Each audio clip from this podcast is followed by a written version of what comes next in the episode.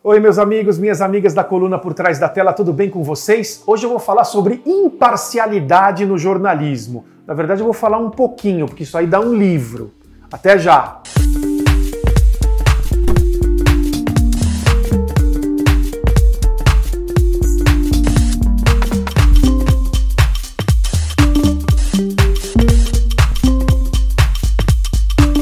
Oi, meus amigos, minhas amigas da coluna por trás da tela, tudo bem com vocês? Hoje, como eu disse, eu vou falar um pouquinho sobre imparcialidade no jornalismo. Claro, isso não é um tema para ser desenvolvido em 5, 8 minutos, não sei quanto tempo eu vou falar, não vai ser muito mais do que isso. É um assunto que você fica quatro anos na faculdade, às vezes num mestrado e num doutorado, e é difícil chegar a uma conclusão. O que está para dizer, resumir de uma maneira geral, trazendo para os dias de hoje, é que imparcialidade no jornalismo é difícil. Tem uma entrevista que eu fiz com o Fábio Panunzio e também com o Cláudio Zaidan no Observatório da Televisão. Eu convido vocês a lerem.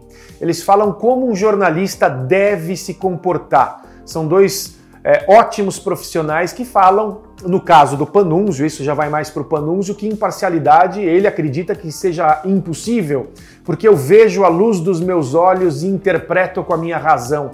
A partir do momento que eu estou apurando um fato, eu já passo a ser um filtro. Quando eu vou contar uma história para uma outra pessoa, a história já parte de mim. Ela não está acontecendo naquele momento. Mesmo que o repórter entre ao vivo, ele está contando o que ele está vendo. Isso por si só já tira a imparcialidade da notícia. Então, o que o jornalista precisa fazer? Ele precisa ficar tranquilo, calmo, em paz com a consciência dele e procurar é, de uma maneira uh, geral, uh, ser o mais neutro possível, mesmo que isso seja difícil.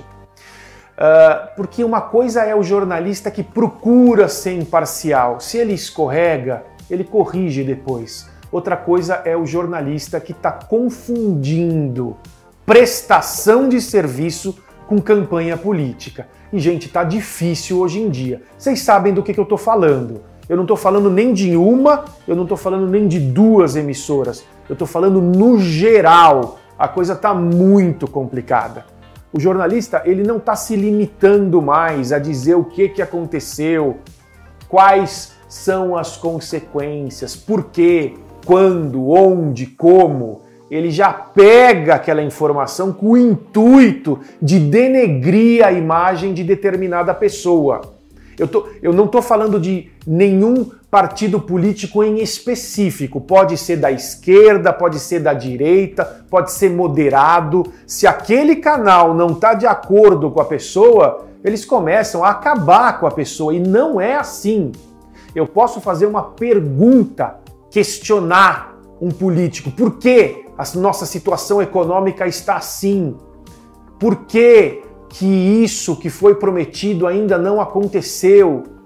E dependendo da resposta, fazer uma outra pergunta. Não ter medo de, de perguntar. E também eu posso contar para vocês o que aconteceu. Mas tem gente, tem jornalista que está confundindo, tem emissora de TV, rádio e internet que está confundindo. Eu vou repetir: prestação de serviço com campanha difamatória.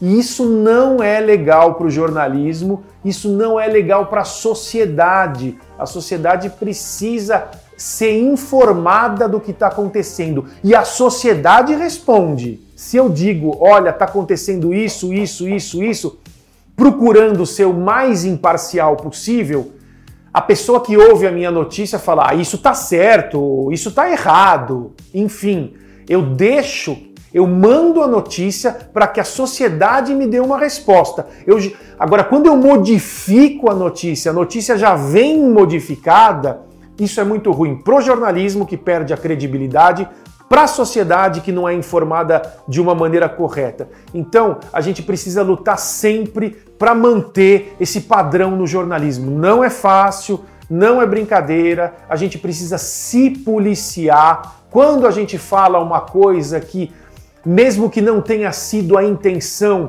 mas a, a, sentiu que aquela informação foi tendenciosa, corrige, não tenha medo de dizer eu errei, é, a informação é essa, eu disse isso ontem, mas hoje aconteceu isso. Enfim, vamos lutar para ter um jornalismo é, mais imparcial, eu não diria, mas um jornalismo mais responsável. Falei um pouco sobre esse tema hoje, sobre esse assunto na coluna por trás da tela. Me aguardem que é, na próxima semana tem mais. Tchau, obrigado.